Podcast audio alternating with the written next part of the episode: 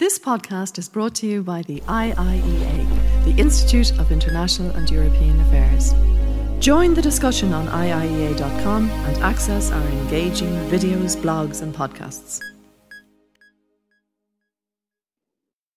So I'm delighted to welcome you to this IIEA webinar. The IIEA is honoured to be joined today by Lord Patten of Barnes, Chris Patten, who has made time in his diary to be with us today. Uh, I'm Bobby McDonagh, former Irish uh, diplomat, and I'm delighted to have been asked to chair this event. Lord Patten will be speaking about China's international role and its evolution in recent decades.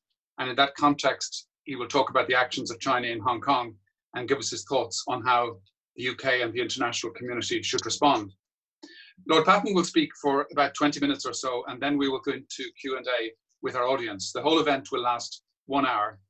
and Chris has told me that he's very open to taking questions on topics other than China, including on British politics. So you'll be able to join the discussion using the Q&A function on Zoom, which you should see on your screen.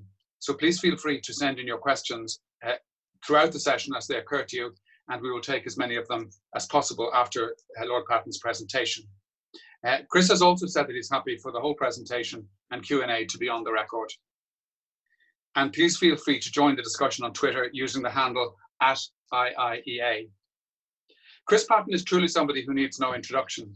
He is probably the only person who, during his lifetime, has been addressed as Honourable Member, Minister, Secretary of State, Governor, Commissioner, Chairman, Lord, and Chancellor.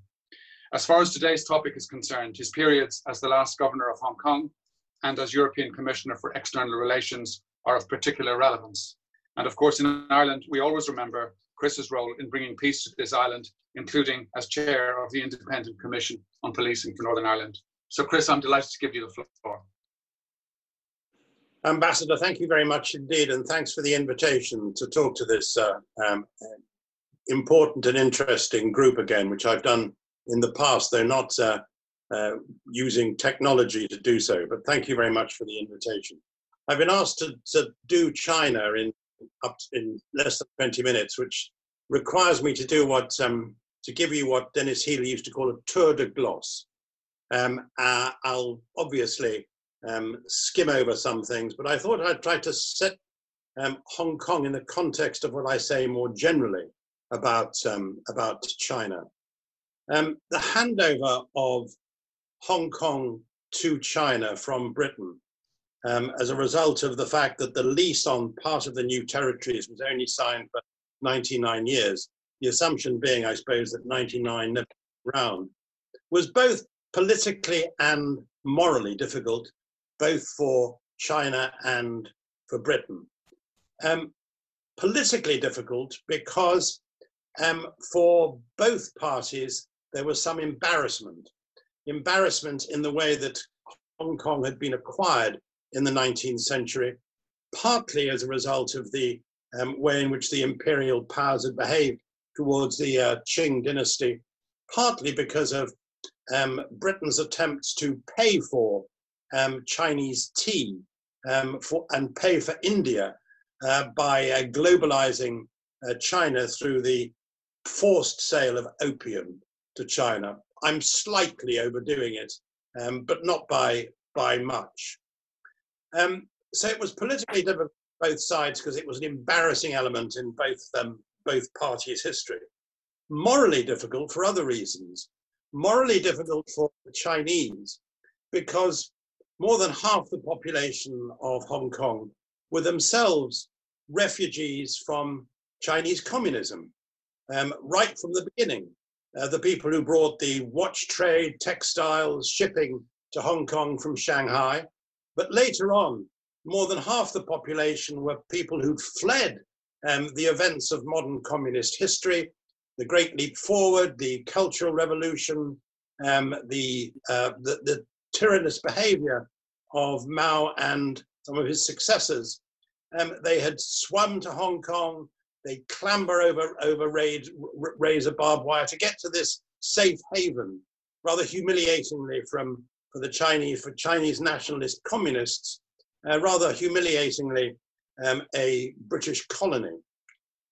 Difficult morally for Britain because, unlike every other colony, we weren't, or pretty well every other colony, we weren't preparing Hong Kong for independence with democracy and the usual constitutional kit borrowed from uh, Professor Jennings.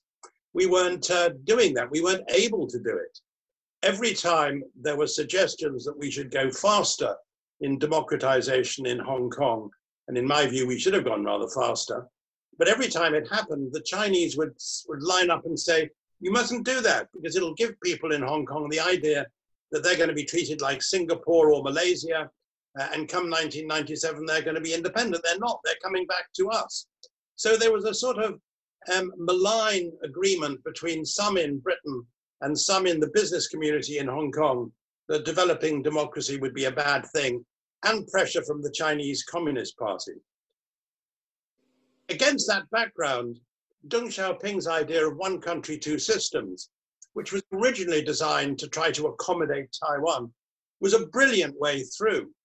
Um, and it was incorporated in an international treaty called the Joint Declaration, and then was translated into a sort of mini constitution for Hong Kong written by China called the Basic Law. And what it basically did was to guarantee Hong Kong's freedoms, Hong Kong's rule of law, Hong Kong's high degree of autonomy, to borrow from the texts, from 1997 to 2047. Um, and uh, that would be the backdrop to, um, to uh, uh, Britain's transfer of sovereignty. Um, we did quite a bit in the run up to 1997 to try to embed um, Bill of Rights uh, issues like the introduction of the International Covenant on Civil and Political Rights, which was actually put into Hong Kong's basic law, Bill of Rights, getting rid of some of the old colonial legislation which had been used, for example, during the Cultural Revolution riots in 1967. Uh, we did all that. We, we didn't actually um, increase the pace of democratization or increase the pace of the introduction of directly elected seats to LegCo. Uh, the only thing I did was to try to make the elections as fair and free as possible by increasing the number of votes in functional constituencies. In other words, the constituencies which um, reflected the, law, the lawyers or the agricultural workers or the textile workers. Come 1997, um, I think we were mostly quite confident that Hong Kong wouldn't do too badly. And the conference was, um, I think, justified for the first 10 or a dozen years. Not everything well, but by and large, China kept to its side of the bargain. Um, uh, there were one or two um, shortcomings. It slowed down the promises it had made, reversed the promises it had made on the development of democracy. There were occasional interferences. And in 20, 2003, there was an attempt to introduce a national security law, which led to demonstrations by about 500,000 people and eventually to the fall of the then chief executive, and they backed off. Now, th- this opens up an issue which has been much talked about the, the suggestion that Hong Kong needs a national security law because that was promised or suggested in the, in the uh, basic law, Hong Kong's mini constitution, uh, and was never, was never uh, done. It's absolute nonsense. There are lots of laws in Hong Kong dealing with treason, um, dealing with terrorism, it's the crimes ordinance. I mean, it's the crimes ordinance and other things which have led to the arrest of um, about 900,000 people since the demonstrations began uh, last year. Um, what China has objected to is that it hasn't been allowed to define what national security should be for the people of Hong Kong. Now, things went pretty well, I think, until um, Xi Jinping. And Xi Jinping is, I think, a different leader to his predecessors. I've dealt in my time both as governor and Hong Kong with, with Jiang Zemin. I was his personal guest in, in, uh, in China on a trip with my wife, with Zhu Rongji, who's the cleverest um, international public servant I met, with Wen Jiabao, who was prime minister, with Hu Jintao. I've worked with them all and they were tough and their officials were very, very difficult to to negotiate with. But I think this is a different leader. Chris, something? Yeah. Yeah, I think sorry. it froze there for. I think it froze about about 30 seconds ago, so you could continue again. Okay, can you can you hear me now? Yes, can hear you now. Yeah. Okay. Um, Xi Jinping is very different. He's an old-fashioned dictator. Um, and I think he's assembled more power and more centralization for two reasons. First of all, I think the leadership were spooked by Bo Xilai's attempt to muscle his way into the standing committee of the Politburo a few years ago. Bo Xilai is the, is the former mayor of Chongqing, whose wife, you may recall, uh, was um, sentenced for murder a British businessman. Um, and the other thing which I think is, is apparent is increasing nervousness during the period of Mao's presidency that the Chinese communist regime was starting to lose its grip over things um, as the economy was opening up, as technology was increasing information flows. So I think uh, Xi Jinping has been determined both to crack down on what's happening in China and as part of that to turn the screw in Hong Kong. I think what he has also done recently is to take advantage of the fact that the rest of the world is focused uh, on the uh, fighting the coronavirus, which of course became worse because of China's failure to meet its international obligations um, agreed after the SARS epidemic um, to declare what was happening earlier, the international health regulations of 2005 to 2007. Um, and I think that Xi Jinping has been trying to take advantage of, of the fact that everybody's attention elsewhere. And also, per, perhaps, taking account of the importance of trying to whip up nationalist sentiment to sustain the communist regime. Um, he's, he's behaved um, pretty loutishly all around the region and around the world. Somebody the other day, when we were talking about the importance of standing up for Hong Kong for moral and political reasons, somebody, actually, the chairman of Chatham House, said that uh, if we wanted to rebuild the economy, the last thing we should do is pick a, pick a fight with China. The point is that China is picking a fight with everybody. It's picked a fight with Indians, with 20 uh, Indians, uh, recently soldiers killed on the frontier. It's picked a fight with Japan. It's picked a fight with the Malaysians, the Vietnamese, the Filipinos, by the way it's been behaving in the South China Sea, which it claims sovereignty over, despite the fact that the Hague Tribunal um, said that that was, uh, was not the case. Uh, it's picked a fight with Australia because Australia pressed for a, a full independent inquiry um, into the origins of the coronavirus. It's picked a fight with Canada um, because of a, an extradition case involving um, an executive of Huawei in Canada. So it's actually gone in for hostage diplomacy rather as though it was one of those um, ramshackle uh, states in the Middle East or Western Asia. It picked fights all around the world, and in Hong Kong, it's decided to double down on, on the issue of national security and threatened the, the, uh, the territory with a national security law, which has finally been, uh, been delivered um, today.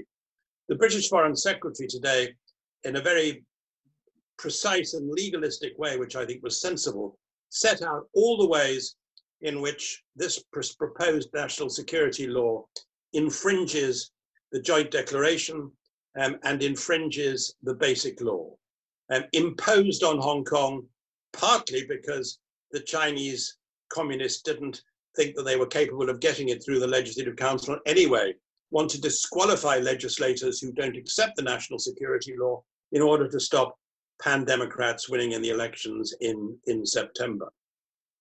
Uh, it, uh, uh, it, it, brings in uh, national security agents to actually supervise things in Hong Kong. It cracks down on, on the media, it cracks down uh, on, the, on the internet. Um, it, there are aspects of, territory, of, of extraterritoriality in it so that you can be prosecuted under it, even if you're not um, Chinese or a Hong Kong citizen. Um, you can be prosecuted for things that uh, you said or did outside um, uh, Hong Kong, it would appear. The whole legislation is drafted. I, I reread last summer on holiday. I re reread George Orwell's 1984.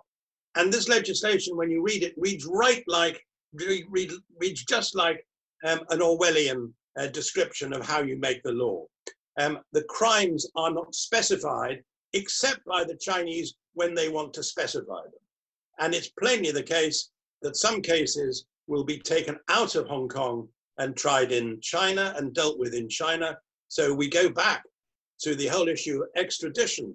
which, which triggered the protests last year, which had 1.7 million people uh, on the streets uh, and which led to the, uh, an increase in concerns about democracy and increase in concerns about, about policing, which produced, I think, some of the turmoil and turbulence, or most of the turmoil and turbulence of last year. It also um, makes clear that from now on, the chief executive, advised by Chinese national security officials, will choose the judges to, uh, to try these cases under the national security law. There is no guarantee that the trials will be in the open. There's no guarantee that there will be there will be uh, jury trials. So, uh, in in almost every respect, uh, I think this is a flagrant assault on the rule of law. It tries to to meld, or not to meld, but it tries to oversee um, the the common law with Chinese law, um, and uh, it it, um, uh, it threatens a lot of the things which have made Hong Kong so successful and, and prosperous. Um, it's already the case that a lot of hedge funds are talking about how they can do their job um, if they're not absolutely certain that when they report on the real scale, for example, of uh, of uh, China's um, unemployment or China's um, uh, trade figures or whatever, that they'll find themselves potentially um, threatened under this law for uh, for saying things which the Chinese government doesn't like. It looks as though even complaining that the police um, uh, uh, about police behavior in Hong Kong, and I know quite a lot about public order policing because of what Bobby mentioned uh, earlier in Northern Ireland. It looks as though even doing that will be regarded as whipping up hatred uh, of uh, Beijing altogether, I think it's pretty ghastly. And I think uh, it's not only a uh, not only not only ends one country two systems, but I think threatens to be very bad for um, Hong Kong's ability to continue its role as a very important Asian financial hub. Two or three other things about it. As I said at the outset, I think this has to be seen as a pattern of behavior by the Chinese uh, communist regime. And on the whole, it's got away with this behavior over the years um, by picking off countries one at a time. Australia one week, Canada the next, Britain the next, um, India the next, uh, Japan or, or others um, the following week. And I think it's very important that we stand up together, not starting a new Cold War with China, but just making absolutely clear that we will call out China when it behaves badly. Um, and I think Britain has a particular responsibility in helping uh, to ensure that that happens. In some respects, it's made more difficult by the fact that the so called leader of the West, um, the uh, American president, uh, or the present American president, doesn't seem to believe very much in allies and alliances. But I do think it's remarkable the extent to which Chinese behavior has solidified opinion in Washington about how to deal with China, just as it's done so, just as it's done in, in the UK. To find myself in the same uh, in the same uh, uh, argument or on the same side in argument with Iain Duncan Smith or whatever is a new and wonderful experience for me. But that's thanks thanks to China because we find ourselves, for example, supporting the UK government, as have 26 other countries in the human rights, the UN Human Rights Council in the last day or so, not only criticizing what China is doing in Hong Kong, but also criticizing what seems to be the beginning of genocide in Xinjiang with forced sterilization, forced uh, IUD, uh, forced abortions, all of which has been reported extremely fully and very well by the Associated Press, who will doubtless doubtless suffer the consequences for telling the truth. So it's not surprising that uh, the EU even has found uh, it, it, able to, it, itself able to make a very critical um, set of statements about what, what uh, China has been doing. Um, Australia, Canada, um, US, UK, the G7 as a whole, Japan, India, and India has just reacted to uh, Chinese behavior by uh, banning, I think, 59 different Chinese apps like TikTok, which were previously um, uh, very successful in India. So I repeat, I'm not in favor of, of a Cold War with China. What I am in favor of is what um, an old uh, and very good uh, international relations expert, some of you will be old enough to remember him, called Gerald Segal, who died, alas, um, ridiculously young, who used to talk, he used to talk about constrainment, about working together so that when China was doing things you approved of, uh, you'd uh, react very well to it. And there's all sorts of things we need to negotiate with China, whether um, on climate change or preventing the next pandemic of antimicrobial resistance. Those are things we have, where we have to work uh, with China.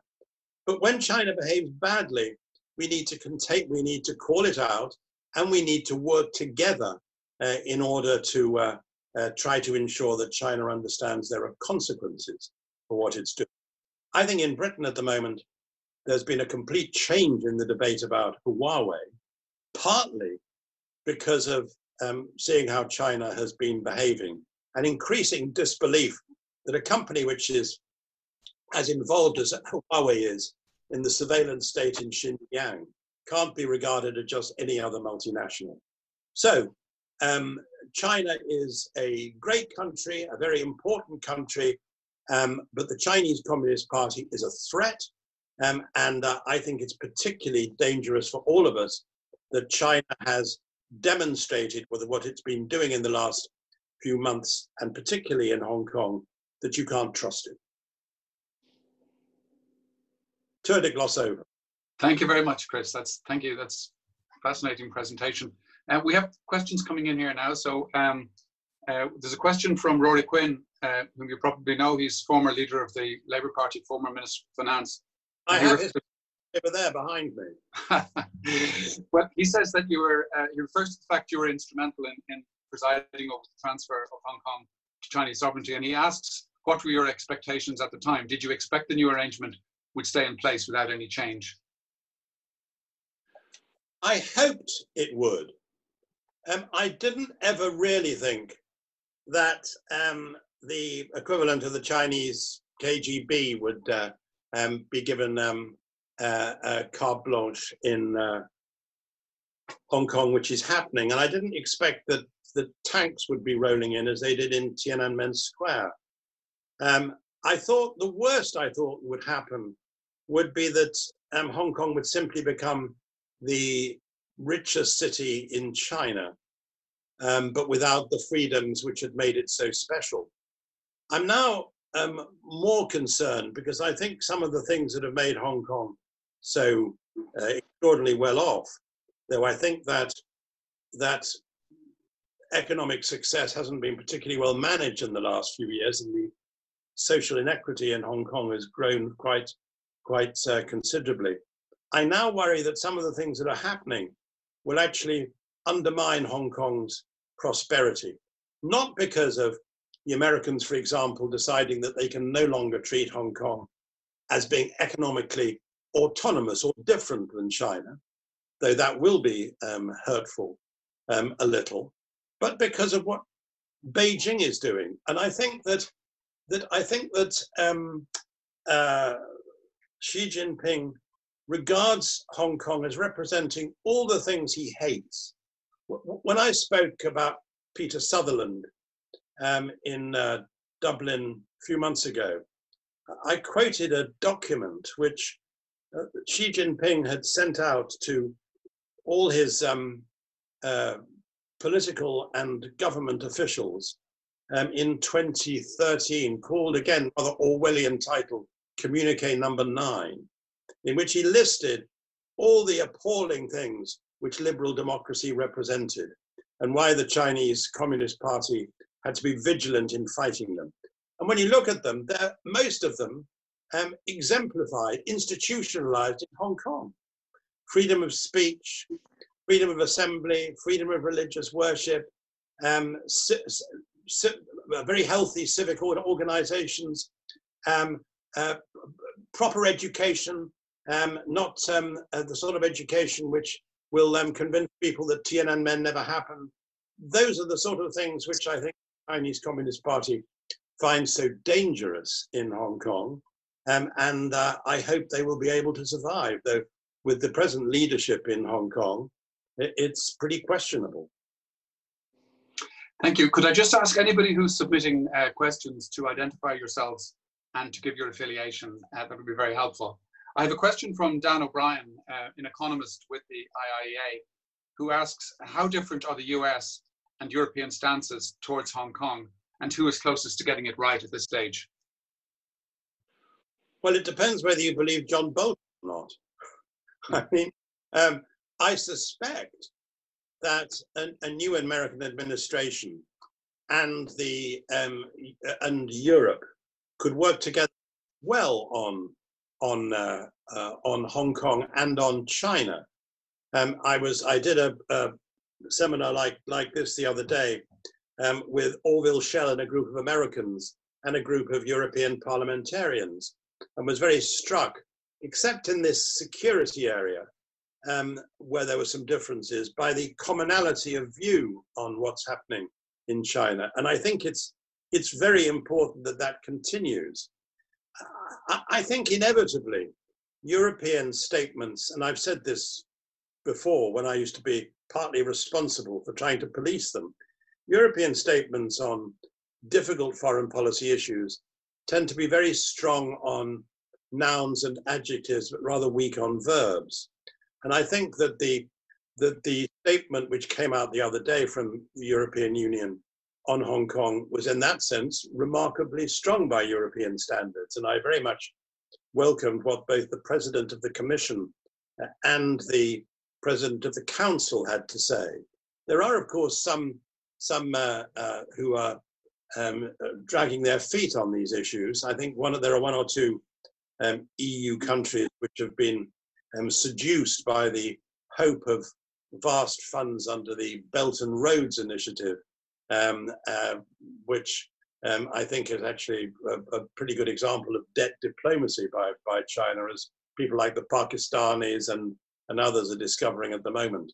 But by and large, I think it's possible to shape a sensible policy uh, on China, which is in the same ballpark as what a sensible American administration would be doing.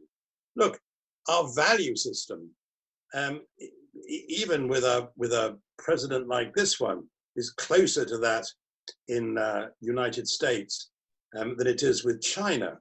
Um, we don't want to have to choose between the United States and China. Um, I'm sure that a Biden administration, you think about the people who would be part of a Biden administration. You know, you'd have people like Bill Burns and Susan Rice and so on, uh, making, doing, calling the shots in terms of international policy. And I think that would be much closer to the sort of view which Europeans have of the world. So I, I don't um, think that uh, there is there are aspects of xenophobia which would um, separate us because I think xenophobia is is appalling, is is, is, is as bad as any um, racist phobia. But I think we shouldn't have too much difficulty in finding common ground in our dislike of Chinese communism and our dislike of the way that this regime behaves in relation to international rules and international agreements. Thank you. I'm going to take a question um, on a subject other than China now. The questions are still coming in on China. Um, Kathy O'Toole, who was, of course, a member of your Patten, Patten commission uh, on establishing the new structures for police in Northern Ireland. And Robert Peirce, the secretary to the commission, had an article in yesterday's Washington Post which suggested that some of the structures which you recommended uh, for policing in Northern Ireland could now be applied in some cities in the United States to address the current policing issues there. Do you have any thoughts on that suggestion? Yeah, yes, I, I, I do. I mean, it, it's it's interesting that when we were writing that report, we had a couple of two or three visits um, number of members of our team um, to the United States to discuss policing. Um, uh, finding, of course, that most of the police commissioners we were we were talking to in individual cities were from the Irish diaspora, rather like my stepfather's um, uh, uh, uncles, um, people like Bill Bratton and so on. But you go to city after city uh, and find that the, the that the, um, the commissioner of police came from an Irish from an Irish heritage. Um, and it's a terrible sadness uh, what's happened in some American cities. And I think the, the, the, the, two things which I would most underline, which were important, though not uncontroversial, or three. First of all, the definition of the human rights responsibilities of police services, which came to some people as a tremendous shock. There was, as I recall, um, a leading article, and I think it was the Times, not even the Telegraph, saying, what did we mean by all this? I mean, policing was about um, law and order and bonking people on the head. It wasn't about human these wet human rights issues. Secondly, I think another issue that we got absolutely right was the importance of a vigorous police complaints um, body, something that would be nice to have in, in Hong Kong. And I think that is, is really important. And thirdly, uh, the other thing which I think is, is um, uh, incredibly important is recruitment. Probably the most controversial thing we did was, uh, was uh, going away from uh, equal, um, from recruitment simply on the basis of uh, what um, recruiting officers thought made sense and trying to ensure that there was a specific proportion of the police service recruited who were Catholic.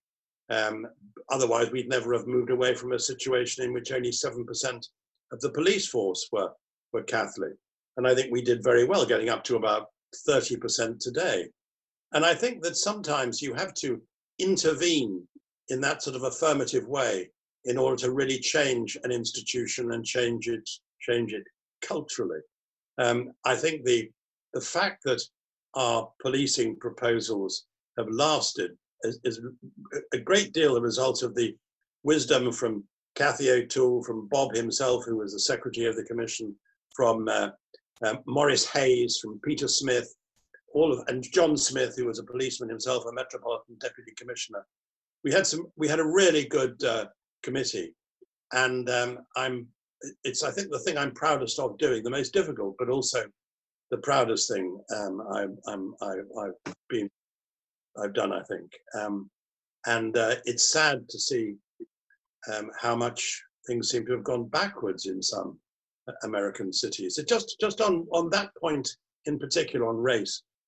Um, when I went the, to America for the first time in 1965 as a student, we were in Mont- Montgomery, Alabama, and there was a very tense atmosphere because um, a couple of weeks before, three University of Pennsylvania students had been shot dead um, in uh, civil rights demonstrations. And we happened to have picked up at the airport a car with universe with Philadelphia number plates, so um, we were regarded with some suspicion.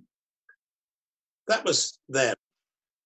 Then roll forward to the night that um, Obama's, Obama was elected. And I happened to be in Hong Kong delivering a speech for a shed load of money um, alongside Colin Powell, who I'd worked with uh, when he was when I was External Affairs Commissioner in in uh, in Brussels. So I knew him very well and had a huge admiration for him. And when Colin I was watching the Obama election, he was crying. An extraordinary transformation from 1965, from civil rights demonstrations to electing a, a, a person of color, um, a black American president. And I think it's hugely sad that things seem to have been going backwards in some respects in the last few years. Because it matters to all of us, because if we're going to be able to be more formidable in the case we put for liberal democracy, not only in relation to China, but in relation to what's happening in Europe. If we're going to be more formidable about that, about that, we have to be much better at dealing with the um, with the beams or motes in our own eye and dealing with situations in our own societies. Thank you very much. I've lots of fascinating questions coming in. Alan Dukes, um, also a former finance minister and former Fine Gael leader, uh, asks, and I suppose this is partly in the context of the fact Ireland has just been elected to the Security Council uh, of the UN from next year. He said, would there be any benefit in escalating concerns about Hong Kong to the UN Security Council level? Yes, there would. Though, of course, it would. They'd be they'd be vetoed by by China and, and Russia. But I, I think, in every respect, actually trying to elevate concern in international organizations is really important seven UN, as I think I said earlier, seven UN human rights organizations have raised concerns about what's happening in China. 51 UN special rapporteurs have said there should be um, a, uh, a special UN envoy uh, on, uh, on Hong Kong. Um, I think it's really important that we should raise these issues. Um, and of course, it's true that the Chinese communists, the wolf warriors, um, won't like it. But I think we actually have to show them that we're not afraid to stand up for ourselves. Otherwise, they'll go on rolling over us, um, just as the Russians did to a very considerable extent in the wake of uh, Putin's KGB takeover of Russia after the collapse of the Soviet Union. I much recommend Catherine Belton, uh, her recent book on, on Putin and Putin's people. So you, you get rolled over by, by bullies unless you stand up to them. Um, and that, that's, that's um, a lesson which in Europe we should remember from Agadir, from, uh, from the Saarland, and in, the, in terms of United Kingdom history, the way we behaved in the 1920s in relation to Ireland. Chris, there's another uh, question on a different topic from Terry Neal, who's a member of the board of the IIEA, And he says that a recent British speaker at the IIEA suggested that the Tory party has now become the English National Party. Is there truth in his comment? Yeah, there is some. There is some truth in it, um, and uh, I think it's it's deeply disturbing. Um, I think that um, it, it's something which is which is crept up um, partly under the guise of concern about Britain's role in the world and Brexit. But I think there is some some truth in it, um, and I think that's worrying if, if, if you are as concerned as I am to keep the United Kingdom together.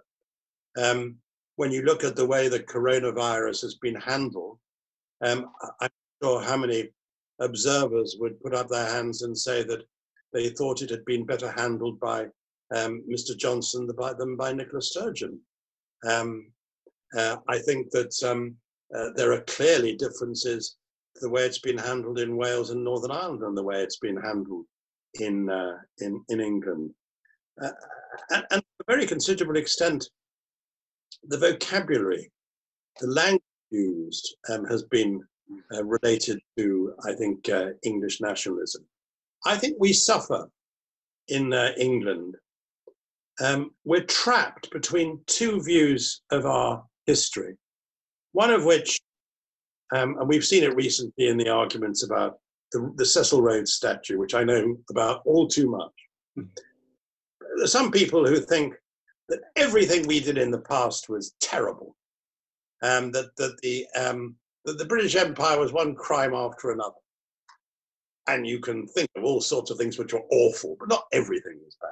On the other hand, there are those who think we're exceptional, that everything we've done has been brilliant thanks to thanks to the English genius. And that's obviously rubbish too.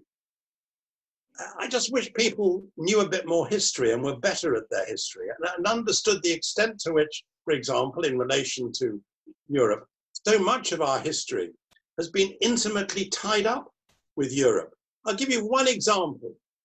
Um, every country has these things of which it's fantastically proud and understandably. And one of the great landmarks in our history is the Battle of Waterloo. There's a great book by Brendan Simms on the Battle of Waterloo, in which he points out that 36% of the soldiers who began the battle, not, not including Blucher at the end, 36% of the soldiers who began the battle, and particularly the soldiers who were uh, defended that farmhouse, um, La Haie Sainte, were German speakers. That was their first language. They were Germans. So you could argue that the Battle of Waterloo was the first triumph for NATO. Uh, of course, um, uh, Wellington was uh, an important figure, but it's an, an example of how one thing after another, whether it's cultural or political or security, um, has our has English as well as Scottish and, and Irish nationalities all tied up together. The the the way in which I, rem- I remember quite a lot of of the of the Northern Ireland Unionist culture, the way in which it tried to um, overlook the number of of Repu- soldiers from the Republic who died in the First World War and the Second as well. That wonderful novel by by um, uh, by Sebastian Barry about it. A, a, long way to go. So um, I, I, th- I, think there are there's a real problem for for British politicians in underlining the fact that we're not rubbishing our own country, that we're proud of so much that um, that, that Britain's achieved, but we're real about it, and we we don't think that there's a sort of English exceptionalism. If there is an English exceptionalism at the moment, I'm afraid it's that we've, I think, dealt with the coronavirus exceptionally badly. Yeah, I'm not sure you could make a direct parallel between the Battle of Waterloo and the first manifestation of NATO, given that I think 30% of Wellington's troops were from Ireland. So uh, I'd like to uh, put two two related questions to you. One is of my own, first one, and the second is from Noel Fahy, former Irish ambassador to Washington. Um, I think you've written that the Chinese have used the COVID epidemic to break their commitments in Hong Kong. I just wondered to what extent it may have used Brexit also uh, with the weakening of the UK's international authority. And the second question from Noel Fahy is Would the UK now be able to take concrete action against China, given its preference for building its future on trading beyond Europe? Well, let me let me um, deal with that point first. Um, I'm very much in favour of what uh, um, the House of Commons Foreign Affairs Committee under Tom Tugendhat, who's an excellent man, um, and others like Charles Parton from the Royal United Services Institute have written and argued. I'm very much in favour of a British Prime Minister having a committee which coordinates our policy uh, on China and looks right across the board um, at, for example, at some of the arguments that are used, which try to convince people that we can't do anything other than than um, and than than kowtow when um, China comes calling. People say we're so dependent on Chinese investment, we can't um, we can't uh, um, make a fuss about it. Well, um, there's a there's a very good report written by a man called Michael Pettit about suggesting that actually Chinese investment is investment which would have come here anyway because um, uh, the Chinese invest in things they can make money out of. The Chinese investment in Britain isn't uh, a, a, sort of bonne bouche from the um, St. Vincent de Paul Society. The Chinese invest in things they can make money from. And as for trade, we have a huge deficit with China on trade. Are the size of our deficit with China same size as our as our exports? And like every other like every other country, or pretty well every other country, we have serious issues about intellectual property theft, about not being able to invest in China in the same way they can invest, often in a predatory way in Britain. And what we should look at is the number of things that we're, a number of areas where we're dependent, excessively dependent on China, and decide whether we can't uh, uh, make a change. We're, we're excessively dependent in a lot of pharmaceutical areas. We're excessively dependent in, in antibiotics, for example. We're probably excessively dependent in some technological spheres. So we have to look at those um, economic um, areas in order to make sure that we can act um, as a more as a more independent country, even while working with allies, allies who are prepared to behave sensibly with us and trade sensibly with us. We can't simply sign up to um, to, to deals which um, help the other person much more than they than they help us. As for whether Brexit um, has contributed as well as the coronavirus, yeah, I think I think to some extent. Um, I think that um, a lot of people think that uh, the fact that we seem to be so keen on on not just leaving the European Union, but leaving so on any conceivable terms, perhaps with some people thinking that whatever the consequences, if they're bad, they'll be blamed on the outcome of the coronavirus, not um, uh, looked at in their own right. I think there is, it, it must be the case that other countries look at that and say, well, um, maybe they're, they're maybe they'll need us more now than they than they did before. But the idea that uh, that what we should be looking for in order to replace a market which is 44% or more of our exports, what we should be looking for is a fantastic trade deal with China. I'll tell you this: LBC poll this week on Monday, they asked about Brexit. But one of the questions they asked about was whether the answer was to have a really good trade deal with, with um, China. Fewer than 10% thought that was a good idea. 34% said that any trade deal with China should be pursued with the very greatest caution. So, what China is managing to do is to make us more grown up about um, some of these issues. And I guess um, that in due course, though not without a good deal of pain, um, we'll find ourselves in that position as well because of Brexit. There's quite a lot of questions coming in, Chris, about how what sort of action can be taken to contain China. Bill Emmott, former editor of The Economist, uh, who is now a Brexit exile in Dublin and, and very welcome, uh, asked if next January the US president is Joe Biden, what sort of containment could be undertaken with allies of China. And another person who spent 20 years in, Hong Kong, uh, Jeremy Godfrey, uh, talks about how heartbreaking it is to have friends in Hong Kong and also wondering what sort of action can be taken for bad behavior. So, just in that whole area of uh, what action can be taken and how optimistic can we be that action is going to have an impact? Well, I imagine um, and certainly hope that a Biden presidency would first of all reopen the question of America's participation in the TPP and the Trans Pacific Partnership and would help to rejuvenate that idea and would also provide uh, a, an option of European countries, I don't just mean EU countries, I include us as well, um, actually having um, some sort of relationship with TPP.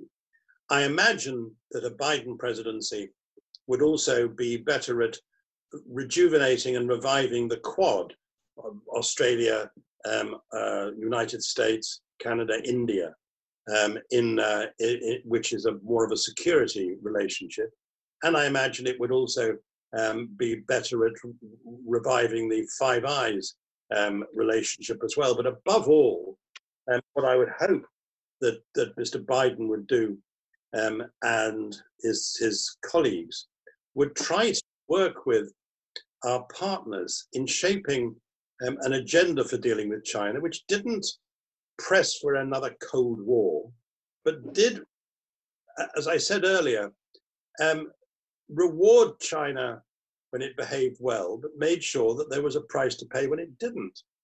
And one of the some of the prices you'd have to pay would be in terms of where the Chinese were allowed to invest, uh, what they were allowed to do in your own countries. With uh, we know we know from some of the work that's been done in Australia from a, from a book that's been published there, and it's now being about to be published in the UK, despite legal action being taken against it, and it's been published, I think, in Canada, showing the way um, Chinese influence can distort institutions and attempts to make sensible policy. So I don't think it's impossible for the world to actually work together.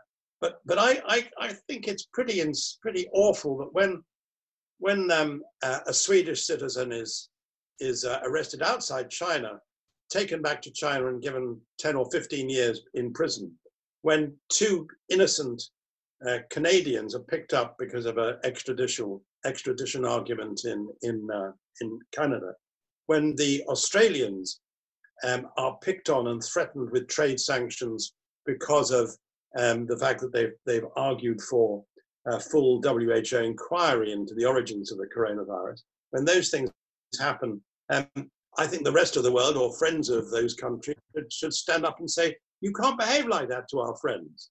on the whole, we tend to sort of look the other way and hope that um, hope that it all goes away.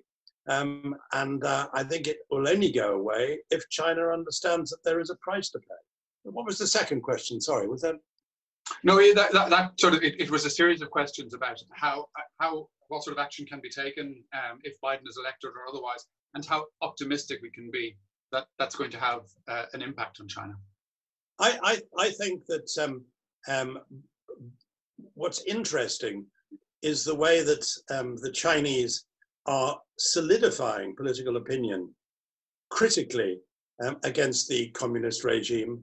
Um, I think it takes a certain sort of genius for them to have done that, um, as I said at the outset, but they've certainly achieved it, not least in, in the US. The US, um, the, the latest discussions in Congress are about fast tracking um, young protesters who were threatened with arrest uh, in Hong Kong. Um, remarkable thing to happen um, in in the American political system at the moment, but but very welcome. And there's a question here from Ethna McDermott, who's a member of the IIEA, and it's a, it's a very broad question. I think only you could give a, a synthesized answer to it. But what, what are China's overall global current strategic aims at the moment? Oh, oh the, the main the main aim, um, as Kevin Rudd is pointing out, the main aim of Chinese policy um, is for the party to stay in power.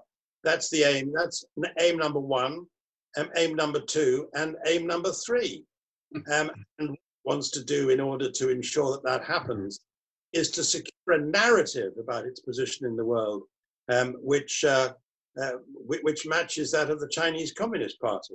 Um, so um, at the moment, I think it's very dangerous when we start talking about um, China and the reason and the reasons for standing up to it, not to allow that to play into um, the uh, the Chinese communist um, narrative that this is all about Sinophobia, not about Sinophobia.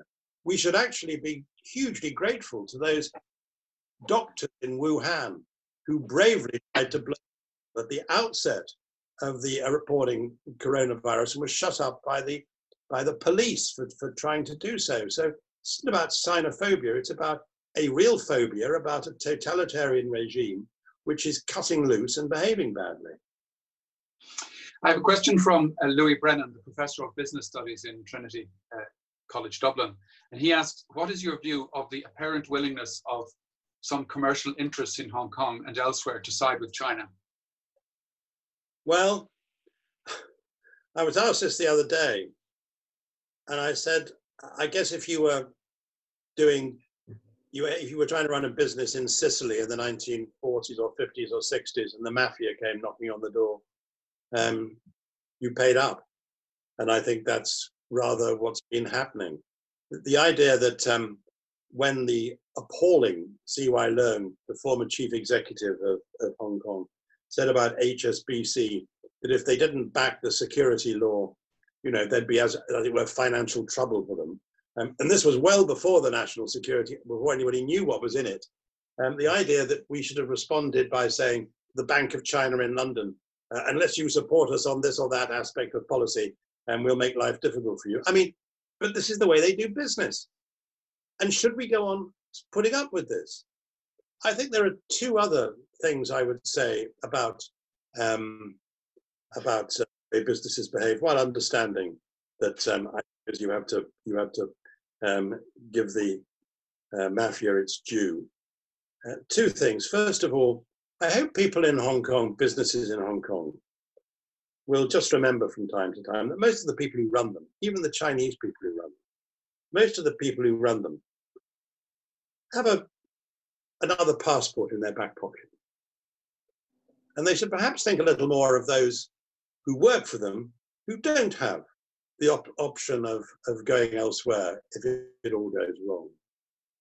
And secondly, they should ask themselves what their customers and clients must think of the fact that they signed up to this law before anybody knew what was in it.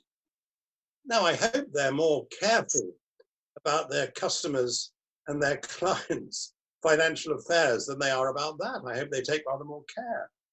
And I hope that they will um, ask themselves how much serious research they're going to be able to do um, on financial issues, economic issues in China if they're not allowed um, to say anything which is remotely critical of what's happening in China, I think it's going to have a deadening effect on their ability to do the sort of research which any open and free market depends on. Hong Kong has done incredibly well, partly because of the combination of free flow of information, free flow of capital, and the rule of law. And once you start picking that apart, um, I think it becomes very dangerous. I have a question from Rose Dray, who works with the Department of Foreign Affairs, and she's interested to know what you think of the merger signals between the Foreign Office in London and DFID, uh, and what that signals for UK international relations moving forward. Well, I think it's it's pretty extraordinary in the middle of a of this um, crisis um, to uh, unscramble DFID, which has been a huge success story. The other day, um, shortly after saying how successful DFID was and how much he wanted it to go on being successful. The other day, having said that, um, Boris Johnson then referred to um, it as providing a cash point in the sky, as though the money that we provide better than almost anybody else and more generously than most other people for fighting poverty around the world, for trying to stop babies dying. Um, as though that was um, cash point. You can always find you can always find something that, that looks ridiculous. Um, uh, paying for juggling lessons in the Lebanon or something, you can always find um, problems. Um, but by and large, DFID has been a fantastic success story, and now it's going to be ripped, um, uh, ripped to pieces and stuffed into the Foreign Office. Now, I used to be the minister for for the for, for what is now DFID, um, before it was an independent cabinet level department. And we used, of course, to cooperate with the Foreign Office uh, and cooperated very well. You can cooperate about your strategic intentions for aid flows without destroying the organization which is doing it. it was, I thought it was interesting the, the, the example that um, Mr. Johnson gave for doing it was that um, uh, we spent so much more money on in Zambia than we did in the Ukraine. Well, we spent more money in Zambia than we do in the Ukraine because there are more poor people in Zambia. And overseas development assistance is about helping the poor. And there are criteria um, which are policed very carefully by the OECD for defining overseas development, which take account of what you're doing. So you can't, for example, define as overseas development assistance, providing for people in Ukraine, however much there might be an argument for that. So I, I think it's I think it's intellectually uh, muddled. I think it's I think it's a really unnecessary um, uh, fuss during the during at a time when we should be really focusing on dealing with the international implications of this virus and of Chinese behavior um, I think it threatens what is generally regarded as one of Britain's best exports, namely our Overseas Development Administration. And when you look at it, the only reason for doing it must be to transfer money from development assistance to other things. Um, and I think that's lamentable. Chris, I think we only have time for one more question. So, faced with quite a lot of questions, I'm going to ask one myself. Um, which is, uh, you know, Boris Johnson became prime minister a year ago, uh, and I suppose as Chancellor of Oxford, you're used to the termly reports that students are given, um, whatever they're called in the different colleges. But uh, if you were giving um, an annual report to Boris Johnson in his first year in office, uh, how would you summarise it? Well, he was always uh, he always clearly resented the fact that um, his contemporary David Cameron got a first um, and he got a second um, which is one of the reasons why he called, even when he was prime minister, he called David Cameron a girly swat, as though he rankled, this had rankled all these years that he didn't get as good a degree as Cameron. I think he'd be lucky to get a second, don't you? Um, I, I, think that um, I think that to be charitable, um, I don't think being prime minister during this period has tested his political skills and capacities, whatever they may be. Um, and uh, I commend to any who haven't read it, um, except with what it says about China. I commend an article about um, Boris Johnson, um, Ferdy Mount, um, who's no lefty, in the current edition of the London Review of Books. And I also recall what um, uh, well, I, I, won't go into the other articles I, I agree with. I, have never been, as you know, the greatest fan of of uh, Boris Johnson, but I hope he somehow gets Britain through this awful era. And we've had at the moment one of the worst records in dealing with it in the world. It's called being world beating. Um, and I hope we don't follow that with one of the worst records of getting out of the pandemic economically. But I, I look at um, the performance of Mr. Varadkar and uh, his colleagues, though I know he's now in a coalition, I look at that record with a good deal of envy. Chris, thank you. Thank you very much. We've come to the end of the hour. It passed very quickly. I'd like, first of all, to thank the audience because I think the quality of the questions was a sign of how uh, thriving the IIEA is. Um, but above all, I'd like to thank you for your openness and for your interesting uh, presentations. Um, you're obviously very passionate, and you've spoken about this before about the threats to liberal democracy. Uh, we have to wait and see how optimistic we can we can be about that. But certainly, the fact you're grappling with those issues is a reason for optimism. And the other thing that, just in conclusion, struck me is that you know you, you obviously have huge knowledge uh, and wisdom about many many specific areas. But one of the the great things is the interconnectedness of your wisdom. The way, for example, you identified three specific uh, learnings from setting up the PSNI that could be applied to a completely different situation in, in North America. I think that's that's a fascinating aspect of, of, of your presentation to us and your reply to the question. So, Chris, on behalf of all of us and on behalf of the IIEA, I'd like to thank you very much indeed. Thank, thanks very much. Um, just two final thoughts. First of all, I can't remember who first said um, that you can lock up people, but you can't lock up an idea.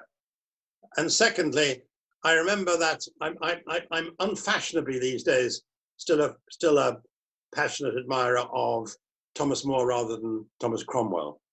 And I remember that passage um, which Robert Bolt writes in A Man for All Seasons, when More is dealing with Roper and trying to explain to Roper why even the devil um, needs needs to have recourse to the law.